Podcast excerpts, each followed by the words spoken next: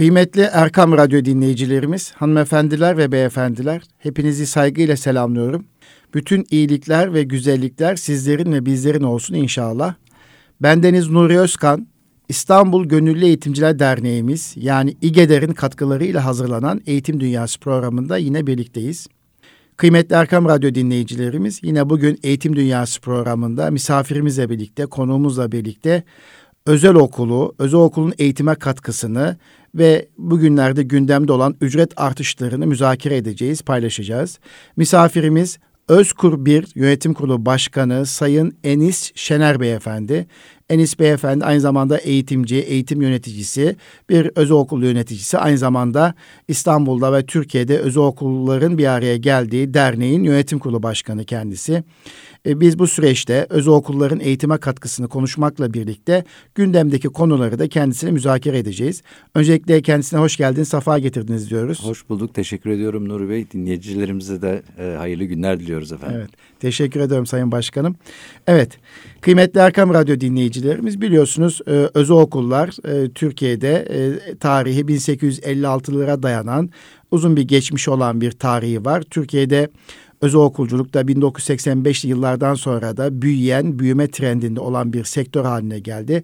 Çok değerli yavrularımızın, çocuklarımızın resmi okullarda okuduğu gibi özel okullarda da eğitim faaliyeti görmektedirler ve e, özel okullar ve özel okulların eğitim faaliyeti Türkiye'deki eğitim faaliyetine yön veren bir misyon üstlenmiş durumdadırlar ve bugün bu, bu programda özel okullarla ilgili istatistik bilgileri almak, değerlendirme yapmak üzere de ben sözü e, Sayın Başkanımıza Enis Bey'e bırakıyorum. Buyurun başkanım. Teşekkür ediyorum Nuri Bey.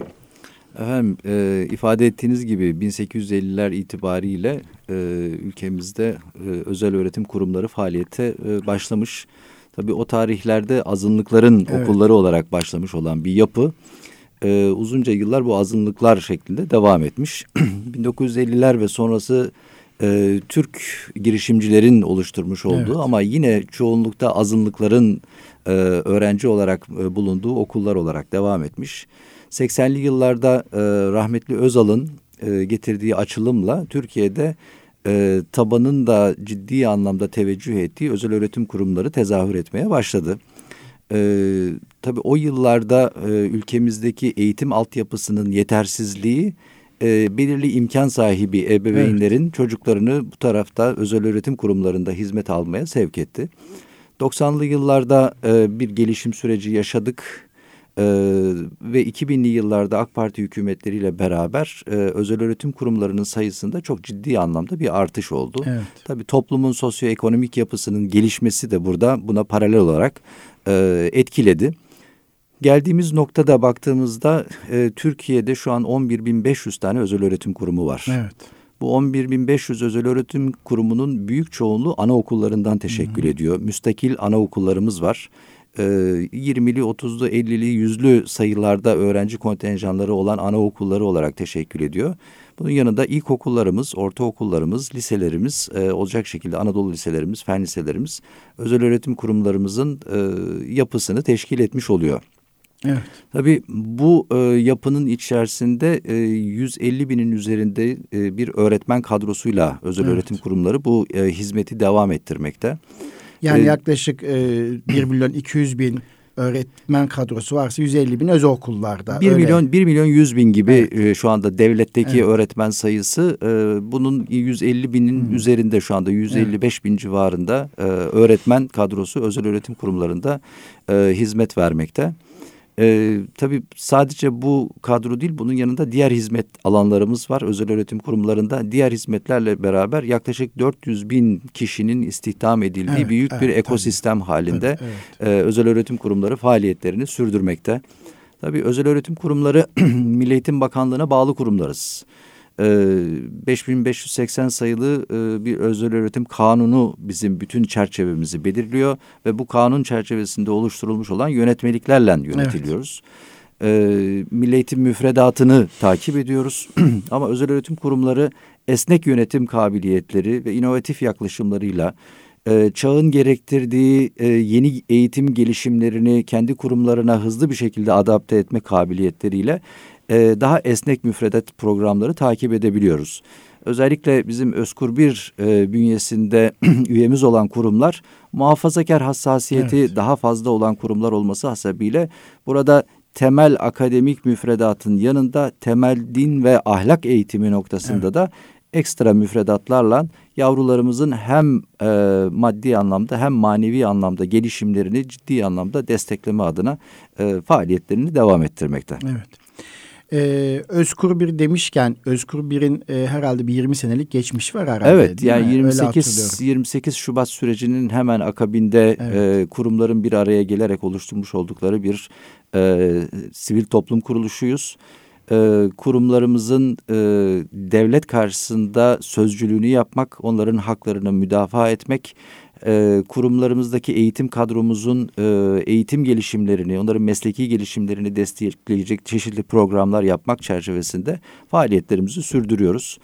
E, tabii bu son dönemde STK'ların önemi çok daha evet. fazla e, ortaya çıkmış vaziyette yaşanan e, pandemiyle beraber başlayan sıkıntılı süreç akabinde ekonomik e, ortamın getirmiş olduğu sıkıntılar STK'ların mesuliyetini e, kat be kat arttırmış vaziyette. Evet. Devlet nezdinde kurumlarımızın haklarını, menfaatlerini e, muhafaza etmek, e, eğitim kadromuzun, öğretmenlerimizin özlük hakları noktasında kurumlarla e, çalışanlar arasındaki haklarda e, denge unsuru olmak noktasında mesuliyetimiz artmış vaziyette. Tüm bu alanlarda hizmetlerimizi gayretle sürdürüyoruz efendim. Evet teşekkür ederim efendim. Öncelikle elinize sağlık. Ee, siz de e, bir derneğin başkanı olarak zor zamanların başkanı oldunuz pandemi döneminde zannediyorum e, evet. e, derneğimizin başkanı oldunuz ve daha sonra hayat pahalılığı ve enflasyon gerçeğiyle karşı karşıya kaldığımız için sektörün ciddi bir şekilde sorumluluğunu üstlenmiş durumdasınız. Evet. Bundan dolayı da tebrik ediyorum.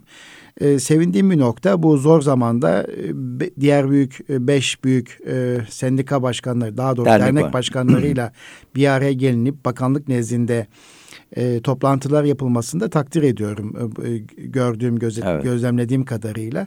Tabii e, aslında özel okullar devletin büyük bir yükünü kaldırıyor. Kesinlikle. Bugün sizin ifade ettiğiniz gibi 1 milyon 400 bine yakın öğrenci kitlesi. 1 milyon 446 bin 4, öğrencimiz 1 milyon 446 bin öğrenci kitlesi milli eğitimin e, yasal olarak okutmakta zorunlu olduğu yaş grubu. Evet. Bunlar devletin sınıflarında eğitim öğretim görecekken aslında 1 milyon 446 bin öğrenci e, bu girişimcilerin oluşturduğu özel sektörde eğitim alıyor. Veliler evet. maddi durumda iyi olduğu için devletin üzerindeki ciddi bir kamu eğitim giderine evet. destek olunuyor. Destek aslında bu süreçte tabii inşallah Türkiye güçlenir büyür de bu kamu eğitim e, desteğini e, devlet bu velilere yansıtır diye düşünüyorum. Aslında burası çok önemli çok bir kısım. önemli bir noktaya temas evet. ettiniz. Ee, bunu dünya örnekleriyle beraber aslında biraz açmakta fayda var. Bence de başkanım. Yani e, eğitim, öğretim dediğimiz süreç hakikaten maliyetli bir iş. Ee, evet. yani bizler eğitim kurumu işletmeciliği yapıyoruz. Sizler eğitim kurumu evet. işletmeciliği yapıyoruz. Yum, tabiri caizse yumurta küfesini sırtında evet. taşıyan insanlarız. Evet.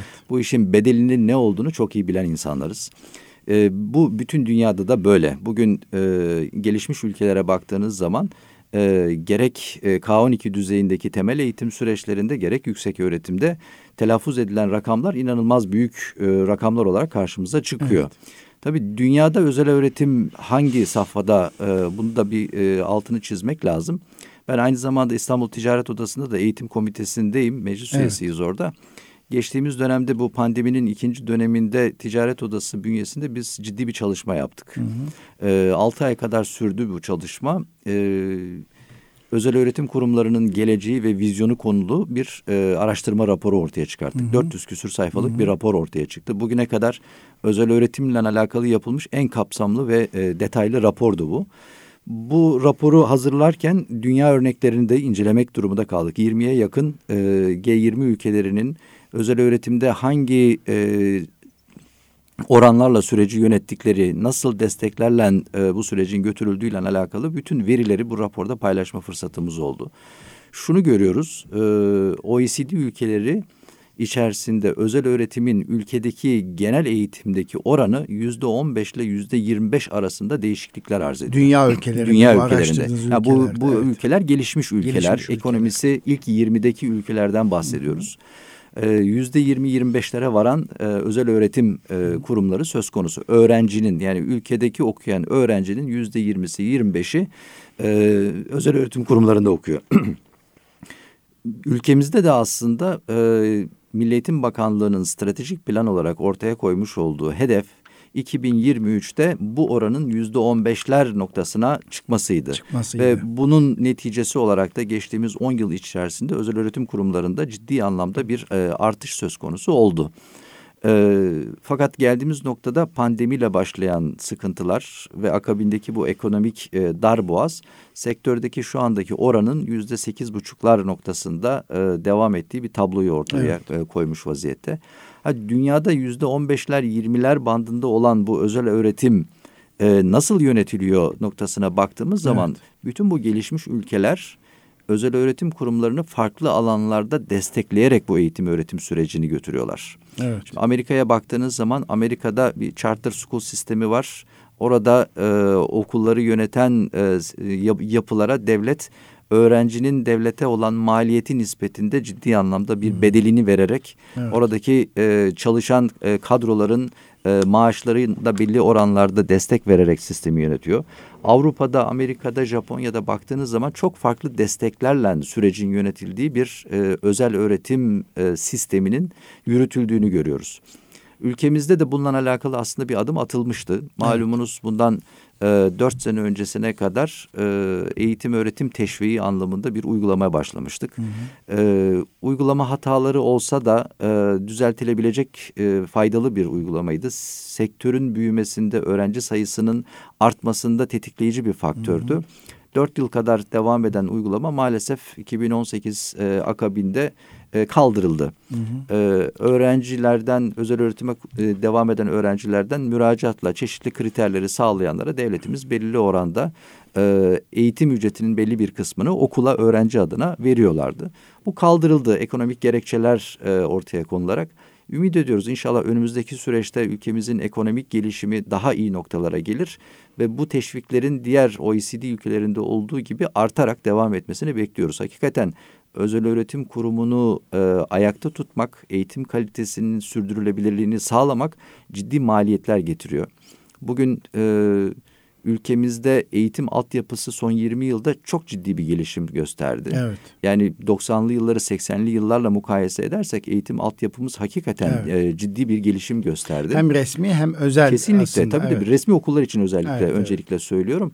Ee, ama buna rağmen e, velilerimiz e, özel öğretim kurumlarından hizmet almayı e, tercih ediyorlar. Tabii özel öğretim e, devlette e, resmi kurumlarımızda bu altyapıyla verilen hizmetin de aslında bir bedeli var. Hmm.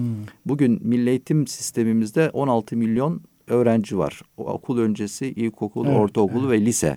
Bu 16 milyonun bir buçuk milyonu özel okullarda okuyor. 14 milyon 500 bini kamu okullarında okuyor. Evet. Milli Eğitim Bakanlığı bütçemiz geçen sene 276 milyar TL gibi bir rakamdı. Bakanlığımız yüzde 137'lik bir artışla 650 milyarlık bir bütçeyi 2023 hmm. yılı için meclisten geçirdi. Şimdi baktığınız zaman bu 650 milyarlık bütçe milli eğitim sistemindeki kamuda okuyan 14 milyon 500 bin öğrenci için sarf ediliyor.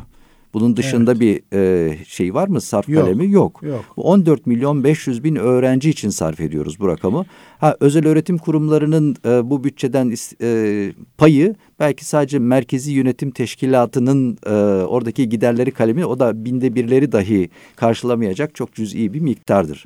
Şimdi bu rakamlar üzerinden değerlendirdiğiniz zaman e, kamuda okuyan birim öğrencinin devlete maliyeti 40 bin TL'nin üzerine çıkmış evet. vaziyette. 2000-2200 dolarlar. Ben mesela, hemen böldüm. Evet, ee, evet. 41 bin TL evet. civarında. 41 bin TL, TL gibi bir rakama tekabül Rakama tekabül ediyor. Aslında Türkiye'de biz sizler bütün dinleyicilerimiz evet. ödemiş olduğumuz vergilerle burada eğitim sistemini bir şekilde e, bizler e, evet, ödüyoruz. Evet, hepimiz ödüyoruz. ödüyoruz. Şimdi özel okullardaki veli e, noktasına gelirsek kamudan e, hak etmiş olduğu bu bedelden fer, feragat eden özel okuldaki e, ebeveyn, veli e, özel okulda çocuğunu okutmak için bunun üzerine ciddi anlamda bir bedel ödüyor.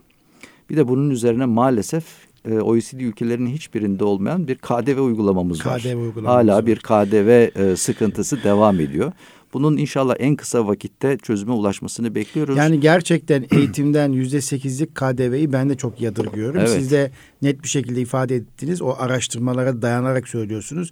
OECD ülkelerin hiçbir tanesinde özel öğretim kurumlarından devlet vergi almıyor diyorsunuz. Almıyor bilakis e, devletin farklı, Devletin farklı. E, enstrümanlarla destek verdiği bir e, yapı yönetiliyor. Bu anlamda e, ilgili bakanlıklarımızdan, devlet büyüklerimizden özel öğretim kurumlarının e, buradaki maliyet giderlerini minimize edebilmek, velimize yansıyan eğitim maliyetlerinin daha düşük bir şekilde oluşabilmesini sağlamak adına e, desteklerin hızlı bir şekilde hayata geçirilmesi özellikle bu son dönemde yaşamış olduğumuz gelişmeler sonrasında bu çok daha da büyük bir e, zaruret haline gelmiş vaziyette. Ee, çok güzel ifade ettiniz. Aslında e, özel okullar, e, milli eğitimin eğitim sisteminin ve öğretim niteliğinin artmasına da katkı sunan bir Kesinlikle. sistem. Keyfiyet bakımından az olmakla birlikte aslında bakanlığın ve eğitim politikasının şekillendirilmesine, niteliğin artmasında nasıl bir katkı sunuyor? Ee, fakir ama e, başarılı çocukları çoğu Evet. zaman özel okullarda okuduğunu, burslu okuduğunu şahit olabiliyorum e, bürokratik bir yapıya sahip olmadığı için hızlı bir şekilde eğitim niteliğini, kalitesini artıracak araştırma argeleri çok hızlı çalışıyor ve Kesinlikle. hemen hızlı bir şekilde yeni modeller, yaklaşımlar eğitime Evet. entegre edebiliyorlar. Pandemi, pandemi döneminde gösterdiği refleks aslında bunun en net gösterge, En net göstergesi. göstergesi. Çok hızlı bir şekilde reaksiyon alıp hızlı bir şekilde e, eğitim süreçlerinde kazanım kaybı olmadan süreci yönettik hakikaten. Üniversitede mezun olan öğretmenler niteliğini artırmak için ciddi bir para harcıyor. Kesinlikle. Öğretmen niteliğini harcamak, harcamak, geliştirmek için. O, dolayısıyla o öğretmen, o mesleki e, tatmini almış öğretmen e, daha fazla eğitime katkı sunuyor. Ciddi, ciddi bir sosyal sorumluluk Evet, üstleniyor sosyal. aslında. Evet, yani evet. ifade ettiniz altını çizmek lazım. Kanunla sınırlandırılmış e, bizim bir yüzde üç e, Evet. ücretsiz okutma zorunluluğumuz var.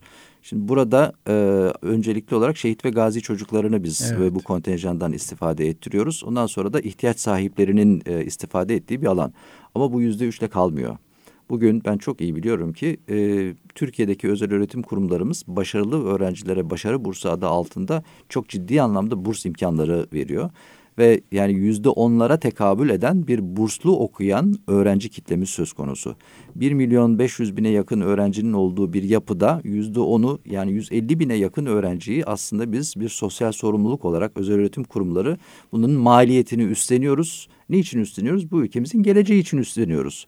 Bu çocuklarımız çünkü e, farklı yeteneklere haiz çocuklar. Bunların daha iyi bir eğitim alıp bu ülke için, hepimiz için, toplum için daha e, kaliteli bireyler haline gelebilmesi için bir sosyal sorumluluk üstleniyoruz ve bunun bedelini ödüyoruz.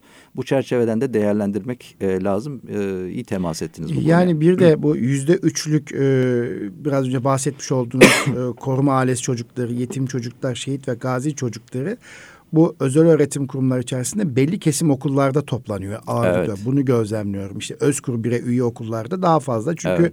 orada vatanseverlik duyguları, milli manevi hassasiyet vesaire de olunca bizim de yumuşak Karnımız olduğu için hayır olduğu deme için şansımız hayır yok. deme şansımız yok. Allah başımızdan eksik etmesin. Amin. Onlara minnettarız tabii ki. Amin. Orada şikayetçi olduğumuz için değil. Ama ister istemez e, ben bunu görebiliyorum. Bizim reddetme şansımız yok. Evet. Sahip çıkmak zorundayız. Bürokrasinin oradaki Evet.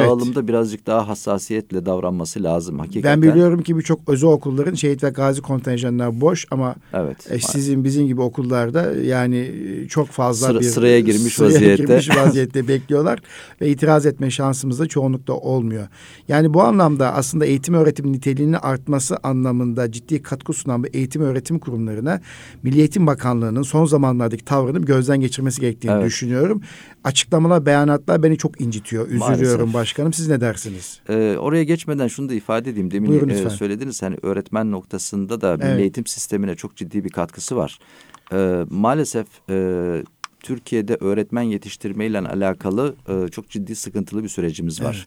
Yani bizler özel öğretim kurumu e, işletmecisi olan kişiler, eğitimciler olarak öğretmen alımında kılı kırk yararak e, en kalifiye öğretmeni seçebilmek adına e, uzun soluklu öğretmen görüşmeleri yapıyoruz. Son 10 yılda yani bu noktada çok ciddi anlamda e, yetkinliği e, tam oluşmamış öğretmen adaylarıyla karşılaşır haldeyiz.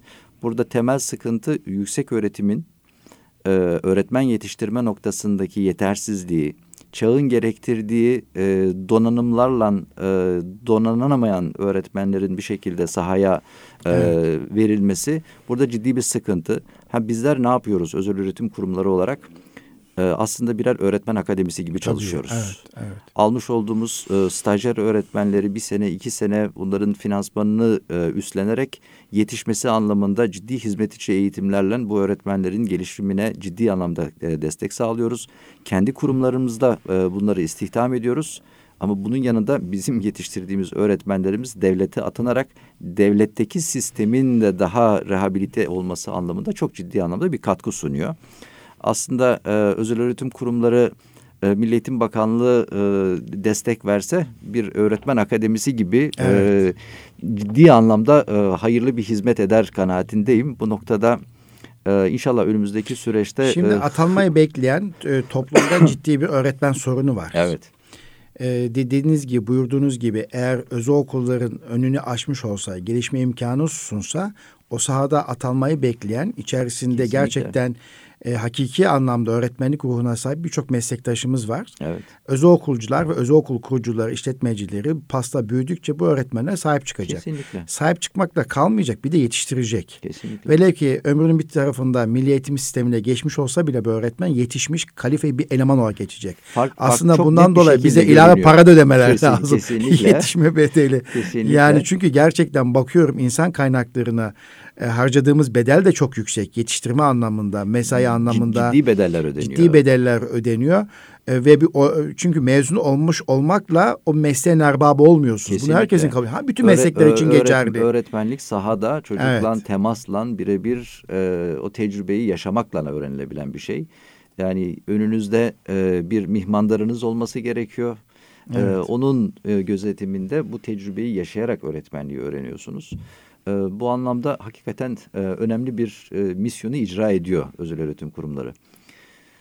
Sorduğunuz evet. diğer konuya gelirsek, e, malum bu işte son dönemde e, gündemde özel öğretim kurumlarıyla alakalı ciddi haberler yapıldı. Son 15 evet. gündür, 20 gündür fahiş fiyat. E, e, bizi marketçilerle evet, çok karıştırdılar. Çok karşı, karşı evet karıştırdılar, karıştırdılar bizi.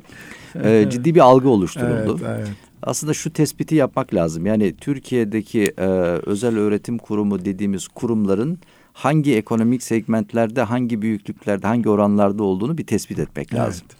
Şimdi Türkiye'de e, devam eden bu 2022-23 eğitim öğretim yılı için söyleyelim. Eylül 2022'de başladığımız Haziran 2023'te bitecek eğitim öğretim sürecinde eğitim ücreti olarak e, orta segment diyebileceğimiz 30 bin ile 50 bin bandında hizmet e, ortaya koyan kurumların yüzdesine baktığımız zaman Türkiye'deki özel öğretim kurumlarının yüzde yetmişine yetmiş beşine tekabül ediyor. Evet. Evet. Türkiye'de her zaman var ol, gelmiş olan 200 bin, 200 binin üzerinde eğitim ücreti alan kurumlar yok mu? Var. Bu kurumların yüzdesel oranına bakarsanız yüzde bir ikiyi geçmiyor. Bugün medyada e, maalesef bazı siyasilerimizin de onların rakamları üzerinden dem vurarak işte 300 bin lira 500 bin liraya eğitim kurumu mu olur dedikleri kurumların sayısı bir elin on parmağını geçmiyor. Orada bir şey söyleyeceğim. O okullar işte 1856 yıldan itibaren evet. belli amaçla kurulan okul misyonunu taşıyor ve o çocuklar zaten Aynen Türk öyle. hayranı değil. Yabancı hayranı tutkusuyla o okullarda kesinlikle. mezun oluyorlar. O çocukların hiçbir üniversite Onların alacağı bir darbe yok. Olmuyor. Kesinlikle. Yani gerçekten öyle bir kaygı da yok velinin zaten. Aynen öyle. Öyle bir beklentisi yok ama sizin de buyurduğunuz gibi o yüzde yetmiş beşlik vatansever duyguları yüksek olan ailelerin evet. kıt kanaat çocuklarını gönderdikleri okullar evet e, şu anda hak etmediği Tabii, bir eleştiri alıyor. E, kurumların önündeki özel ifadesi evet. tırnak içerisinde farklı bir algıya sebebiyet veriyor. Evet. Yani toplumda bu maalesef birazcık köpürtülüyor. Burası sanki zenginler kulübü, sadece zenginlerin çocukları varmış gibi bir algı olarak ortaya evet. sürülüyor. Bu e, katiyen böyle bir durum söz konusu değil. Siz de bunun şahidisiniz, bizler de bizim veli profilimizin yüzde sekseni çalışan ebeveynler. Evet. Anne, baba, öğretmeni var, doktoru var, e, farklı alanlarda çalışan ebeveynler çocuklarına daha iyi eğitim verebilmek adına ciddi bir gayret ortaya koyuyor ve belli bir bedel ödüyorlar. Tabii e, programın başında da söyledik. Yani eğitim, e, öğretim e, hadisesi maliyetli bir iş. Özellikle son dönemde e, yaşanan ekonomik e, çalkantı özel öğretim kurumlarının e, sürdürülebilirliği noktasında gelir gider dengelerinde bir dengeyi e, darmadağın etti. Darmadağın etti. E, geçen sene e, Kasım ayına kadar e, nispeten her ay sabit gelen bir enflasyon, enflasyon ortamından birdenbire Kasım ayında zıplayan bir enflasyonla karşılaştık. Kasım 2021'den bahsediyoruz. Evet Kasım 2021'den evet. bahsediyoruz. Kasım 2021 e, akabinden Aralık, hızlı bir hızlı evet, bir şekilde evet. tırmanan bir enflasyon süreci oldu e, maliyetlerimiz yüzde yüz, yüzde iki yüz, belli kalemlerde yüzde dört yüz arttı. E, şöyle bir örneklem verirsek, Eylül 2021'den gelmiş olduğumuz 2023 Ocağı bir buçuk yıllık zaman zarfında bizim personel maliyetlerimiz yüzde yüz elli, yüzde yüz altmış artmış vaziyette. Evet. Ama buna mukabil kurumlar e, cirolarını geçen sene Ocak ayı itibariyle devletimizin bize yüzde 36.7'den fazla artış yapamazsınız dediği, hadi diğer kalemlerle bunu yüzde 40'lara 45'lere çıkartabildiğimiz bir ciro artışında sürdürebilmesi hakikaten e, çok zordu. Çok ben zor. bugüne kadar ayakta kalabilmiş kur, kurumlarımızı gerçekten tebrik ediyorum. Büyük bir e, işletme dehası e, ortaya koydular. Çünkü yani yüzde 150'nin üzerinde ben geçen per... espri yaptım. Artık biz epey deneyim kazandık. Bize devleti verir mi? Cari açığı kapatırız. Cari açığı kapatırız hakikaten. Şimdi bu sadece personel maliyetinin artışından bahsettik. Evet. Enerji maliyetlerimiz yüzde 400 artmış vaziyette. Yemek giderlerimiz yüzde 200 de artmış vaziyette. Özel kurumlarımız Eylül ayında e, yemek hizmeti aldıkları catering firmalarından aldıkları rakamların şu anda üç katını e, firmalara ödemekle mükellefler ve Haziran ayının sonuna kadar da bu eğitim hizmetini bu bedellerden vermeye devam etmek zorundalar. Burada oluşan ciddi bir maliyet farkı var. Açıkçası bizim e, programın başında da ifade ettiğim yönetmeliklerimiz e, bizim ücret artışlarımızdan alakalı e, bizim önümüze belirli sınırlar koyuyordu. E, işte düne kadar yönetmelikte tüketici fiyat endeksi artı üretici, üretici fiyat, fiyat endeksi, endeksi bölü iki, iki artı beş puanlık bir e, hakkımız vardı. Bu beş puan önemli bir şey. Özel üretim kurumlarının önümüzdeki yıllarda gelişimini, ARGE yapabilmesini, yerinde hayır, yerinde saymamasını sağlıyor. Kesinlikle tamiratını, aynen onarımını öyle. yapabilmesi için de şart. A aynen öyle. Yani bu, böyle bir şartımız vardı. Yani evet. Fakat son dönemde gündeme getirilen bu popülist söylemler e, devlet nezdinde de farklı bir tepkinin oluşmasına e, sebebiyet verdi. Geçen hafta e, ve ondan önceki hafta bakanlıkla e, sıkı görüşme, müzakere süreçleri yaşadık. E, bütün bu maliyet artışlarımız, gerekçelerimiz hepsi e, ifade edilmesine rağmen Milli Bakanlığımız yönetmeliği değiştirdi ve bizi yüzde altmış beşlik bir e, artış yapabilme sınırlamasına getirdi. Tabii e, şunu tespit etmek lazım burada ifade edilen artış oranı 2023 Eylül'ünde başlayacak, 2024'ün Haziran'ına kadar devam edecek bir eğitim öğretim sürecinde oluşacak eğitim bedelinin artış oranı. Evet. Ama şu anda devam eden bir eğitim süreci var ve 8 ay daha onun finansmanını taşımak mecburiyetinde olan bir sektör var. Makas zaten açılmıştı. Bu hayat pahalılığı yüksek evet. enflasyon içerisinde sınırlandırılmış 36.73'ten dolayı o aradaki yüzde 45'lik bir evet. e, karşılığı ben kimden alacağım sorusu değil mi? Maalesef, ya belediyeden alamadığıma maalesef göre şu an böyle sözleşmemi belir... yenileyemediğime göre kimden alacağım? Kesinlikle. Burada bir e, boş alan e, evet. oluşmuş vaziyette kurumların e, e, aleyhine diyelim. Burada ne yapılabilir? Bu saatten sonra yapılması gereken bizim devlet büyüklerimizden e, beklentimizi kendilerinde dile evet. getirdik. İlgili bakanlıkların ve devlet büyüklerimizin acilen e, özel öğretim kurumlarındaki eğitim kalitesini kaybetmemek, buradaki eğitim kadrosunun devamlılığını sağlayabilmek. Burada eğitim kalitesi kadronun devamlılığıyla sağlanabilecek olan bir şey bizler öğretmenlerimizin hak ettikleri hayat standardında bir ücretle bu hizmeti sürdürebilmesi için çeşitli desteklere ihtiyacımız var. Bu noktada en e, ilk akla gelen KDV indiriminin bir şekilde hayata geçirilmesi onu ifade etmiştik.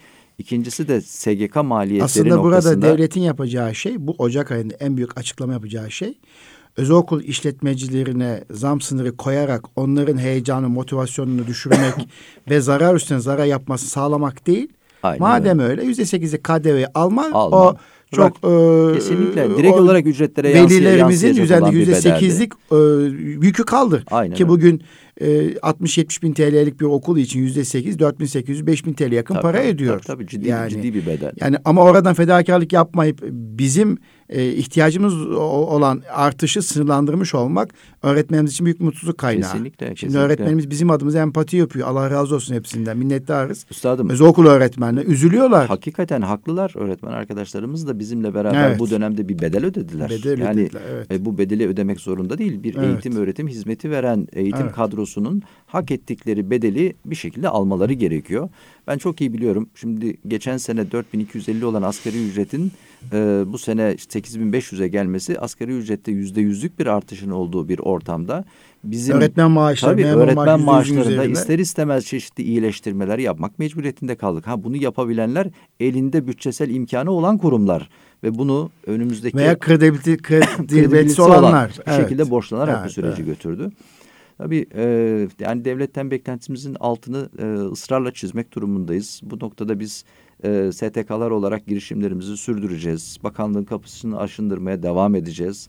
E, hiç değilse e, SGK giderleri noktasında ciddi bir desteğin devlet tarafından karşılanması en azından o bedelin öğretmenimize nakdi olarak yansıtılması ve onların hayat standartını olması gereken noktada tutabilmek adına kurumlar açısından çok önemli olduğunu ifade edelim. Ee, bir de aslında emekli öğretmenle alınan sosyal destekleme primi de yüksek buluyorum. Ya diğer emekliler için de geçerli ama evet. özel sektör için ya özel eğitim kurumları için, özel öğretim kurumları için daha fazla e, ehemmiyet taşıyor. Yani oradaki maliyet daha, henüz daha düşmüş değil.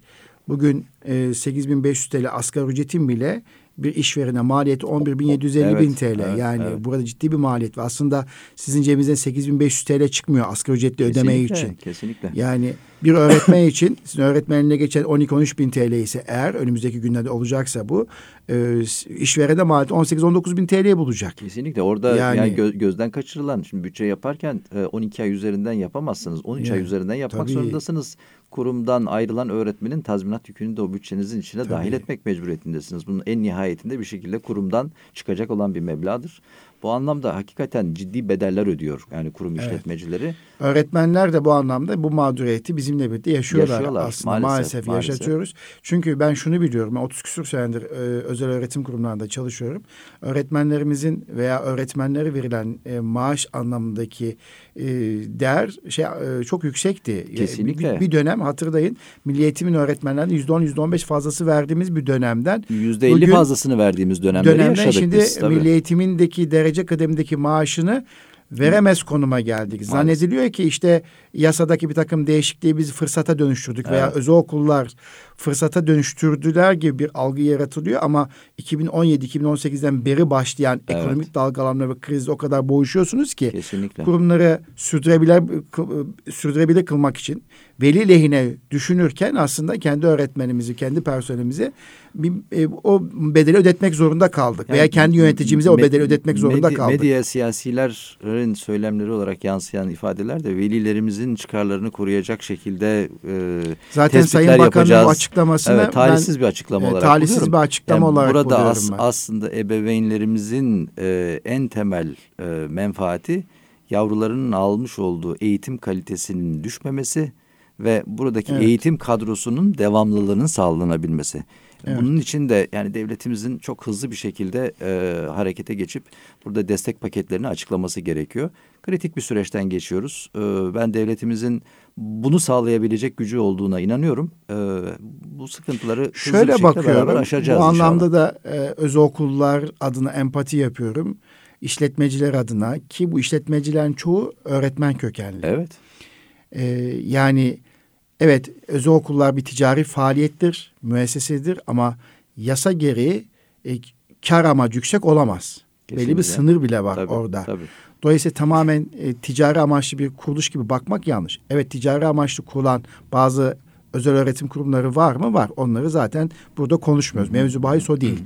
Mevzu bahis bizim vatansever duygularla çocuklarını e, daha iyi imkanlarla, fırsatlarda devletin veremediği bazı değerleri alarak mezun edebilme kaygısını taşıyan e, kesimin e, okullarının ayakta kalabilmesi için e, devletimizin turizmciye verdiği desteği çiftçiye verdiği desteği, tarıma verdiği desteği, esnafa verdiği desteği, bakkala verdiği desteği, marketten evet.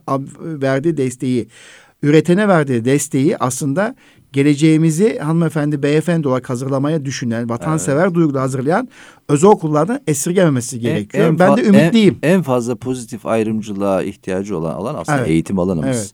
Yani bunu çok farklı bir gözle değerlendirmek lazım e, ciddi desteklerin hızlı bir şekilde hayata geçmesi Akşam Sayın zaruret. Cumhurbaşkanı çiftçilerle toplantı yaparken doğrusu kıpta ettim. Yani evet. Tarım Bakanı çiftçilerine sahip çıkabiliyor.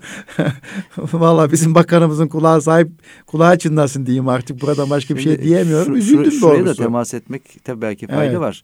Yani biz e, temelde Milli Eğitim Bakanlığı bağlı kurumlarız. Evet. Ama e, işin ticari işletme boyutu olduğu için Maliye Bakanlığı'na da bağlıyız. E, çalışan istihdam ettiğimiz için Çalışma Bakanlığı'na da bağlıyız. Üç tane bakanlığın e, kontrol ettiği bir yapı olarak. Ve üç e, bakanlığın da sahip çıkamadığı bir kuruluşuz. Aynen öyle. Yani e, bu üç bakanlığının e, mevzuatları e, birbirleriyle çelişiyor. çelişiyor. Bu çelişmeden kaynaklı yaşamış olduğumuz çok ciddi sıkıntılar var. Bunları defaatle e, bürokratlara e, dile getiriyoruz. Çeşitli çalıştaylar yapıyoruz bunların düzeltilmesi adına. Ama maalesef bürokraside e, bu işleri aşabilmek e, çok kolay olmuyor. Gayretle e, bu şeyi çözmek adına e, devam ediyoruz. Efendim öncelikle mücadelenizi e, tebrik ediyorum. Teşekkür ederiz. E, başta şahsınız olmak üzere yönetim kurulunuzu ve diğer dernek başkanlarının da bu süreçte birlikte bir iş görme e, ve takımca bir iş çıkarma gayretinizi e, acizane e, tebrik ediyorum, takdir ediyorum. E, Erkan Radyo'da tabii biz bugün bu program paylaşırken velilerimiz de haklı. Bu dönemde ben hep evet. şunu söylüyorum. Velilerimiz de haklı. Kesin.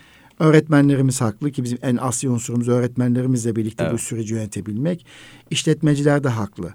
Ama işletmecilerin gel gör ki büyük bir çoğunluğu şu anda eğitimci kökenli. Hı hı. Böyle gittiği zaman e, eğitim kökenli o kurucular, işletmeciler veya belli bir ideal uğruna bu müesseseyi açmış olan işletmeciler e, eğitimciliği bırakmak zorunda kalacaklar. İşte o zaman ticari faaliyete dönüşecek. O zaman korkarım eğitim müesseseleri amacın dışına çıkmış Kesinlikle. olacak.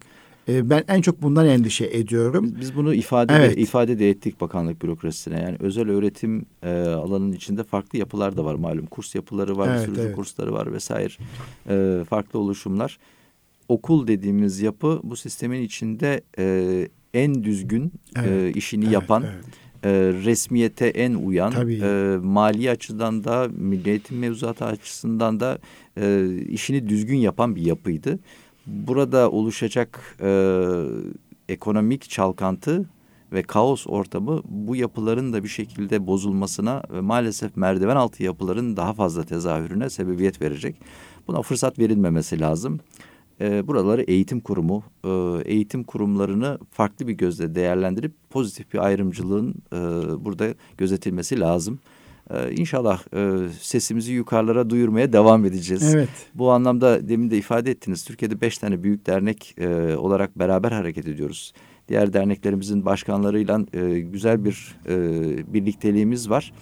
E, sektörün e, daha iyi günlere gelebilmesi, e, daha fazla sayıda öğrencinin özel öğretim kurumlarında bir şekilde yer bulabilmesi ki bu da beraberinde kamudaki e, öğrenci özellikle büyük şehirlerde sınıf sayılarındaki yüksek oranların azalmasını beraberinde getirecek.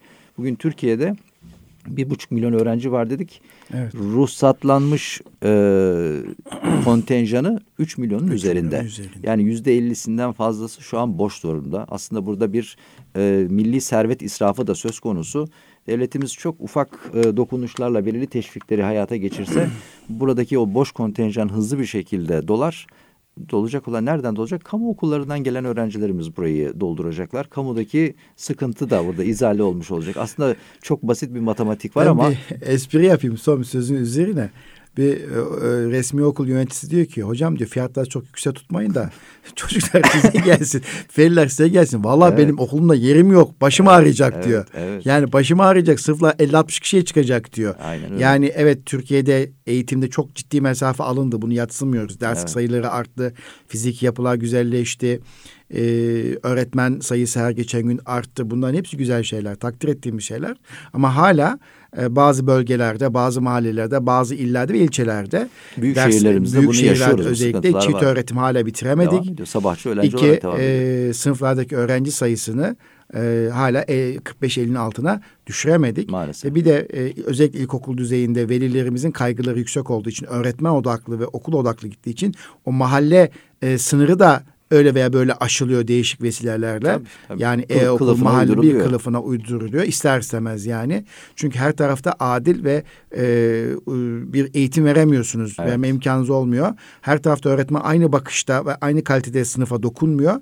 Öyle olunca velilerin kaygıları da bazı okullara yoğunlaşmayı gerektiriyor. Aynen öyle. Bunu da henüz çözememiş durumdayız. İşte e, aslında özel okullar e, bu konuda e, devletin birçok sorunu aşabilecek bir güçlü yapıya sahipken e, bu dönem sahipsiz kalmak bizi üzdü. Efendim ben de işte bunu e, Erkam Radyo'da Türkiye'nin bütün genelinde özel okul işletmecileri olan e, kardeşlerimize ve ayrıca velilerimize aslında bir Evet. derdimizi dökmek Aslında için burada bu- sizi bu- bugün- misafir bu- ettik. bugün- ben bugün- çok teşekkür bu- ediyorum. Bugün e, etraflıca değerlendirme fırsatı verdiğiniz Evet. için ben de teşekkür ediyorum. Yani son söz olarak burada Evet. ben velilerimize de e, şunu ifade etmek istiyorum. Hakikaten bu işin e, velilerimizin cebine yansıyan bir boyutu da var. Am- Yani. Ancak yani burada e, önceliğin bu kurumların hayatiyetini e, devam ettirmesi, eğitim kalitesinin e, düşmemesi ve buradaki eğitim kadronunun sürekliliğinin ve devamlılığının sağlanması adına desteklerini e, beklediğimizi ifade ediyoruz Evet. velilerimizin. Şimdi Nasrettin Hoca'nın dediği gibi herkes haklı. Herkes haklı. haklısın, Hanım dediği gibi velilerimiz de haklı. Devlet de Evet. kendi açısından enflasyonu düşürmek için mücadele ediyor. Bu pencereden bakarsanız haklı. E biz de bir buçuk yıldır bastırılmamış fiyatı bu aradaki açığı kimden alacağız? Alacağız. Burada bir ciddi sıkıntı var üst üste 2018'den bu tarafa zorlanan bir sektör, zarar eden bir sektör. Öyle olunca herkesin haklı olduğu bir ortamda değerli başkanım zaman ayırdınız. Allah razı olsun. Çok Ben teşekkür ediyorum. Fırsat verdiniz. Ee, girişimlerinizin devam etmesini diliyorum. Allah İnşallah. Allah faydalı gay- müjdeli, daim etsin müjdeli haberler gelir ama şartlar ne olursa olsun iyi bir özel okul kurucusu, işletmecisi, eğitimcisi e, eğitim kalitesini düşürmeden bütün imkanları Zorlayacağız. e, zorlayacağız ve yine velilerimiz şundan müsterih olsun. İyi okul, e, değerli okul, eğitimin kalitesini bilen okuldur ve şartlar ne olursa olsun bütün elimizden gelen en güzel hizmeti velilerimize verme noktasında seferber olacağımıza inanıyoruz. İnşallah. Evet kıymetli Erkam Radyo dinleyicilerimiz, hanımefendiler ve beyefendiler bugün Eğitim Dünyası programında özel okulları, özel okulların eğitime katkısını ve e, an itibariyle yaşanan süreci Özkur 1 Yönetim Kurulu Başkanı Sayın Enis Şener Beyefendi ile değerlendirme yaptık. Kendisine bize zaman ayırdığı için radyomuza ve değerli velilerimize, bizi dinleyen Erkam Radyo dinleyicilerimize zaman ayırdığı için şükranlarımızı Ben sunuyoruz. Teşekkür, ederiz ediyorum. efendim. Çok sağ olun. Çok. Kıymetli Erkam Radyo dinleyicilerimiz bir sonraki Eğitim Dünyası programında buluşmak dileğiyle kalın sağlıcakla Rabbime emanet olunuz.